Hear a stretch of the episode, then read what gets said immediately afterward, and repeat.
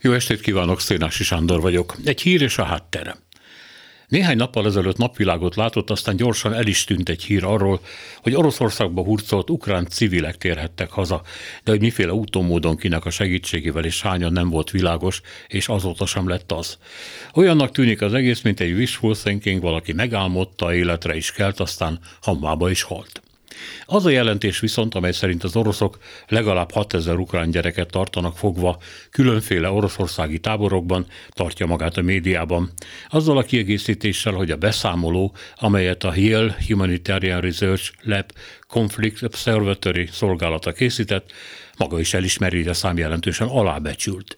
Részint azért, mert a Dombászból elhurcolt gyerekek tartózkodási helyéül 43 tábort azonosítottak egy olyan láncban, amely a Krím félszigettől a csendes óceánig terjed, és ez a szám a 6000-esnél sokkal nagyobb létszámot tételez.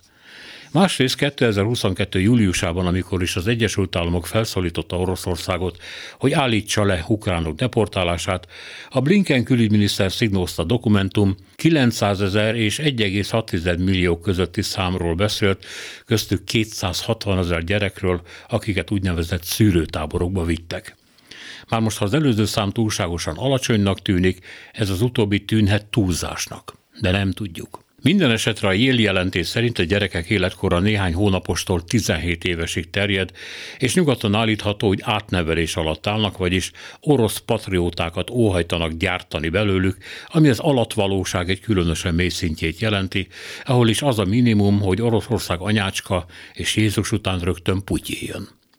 A washingtoni orosz nagykövetség természetesen agyrémnek nevezte mindezt azzal, hogy egyrészt egy darab ukrán sem vittek el ők sehova, illetve ha mégis, csak is gyerekeket, de őket is pusztán az életükért való mélységes aggodalom okán, és csak is szülői beleegyezéssel, illetve azért, hogy az árváknak szerezzenek meleg családi otthont, és hát ha az éppen Kelet-Szibériában van, hát akkor ott. Pont.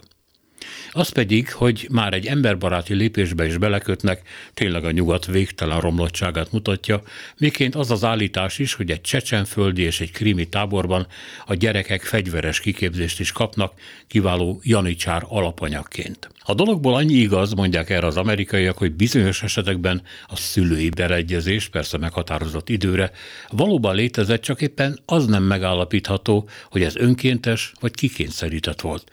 Az viszont legalább két tábor esetében kiderült, hogy a gyerekek visszavitelét többször is hetekig halaszgatták, és nem világos, hogy a hazaszállítás egyáltalán megtörténte. Hát itt tartunk.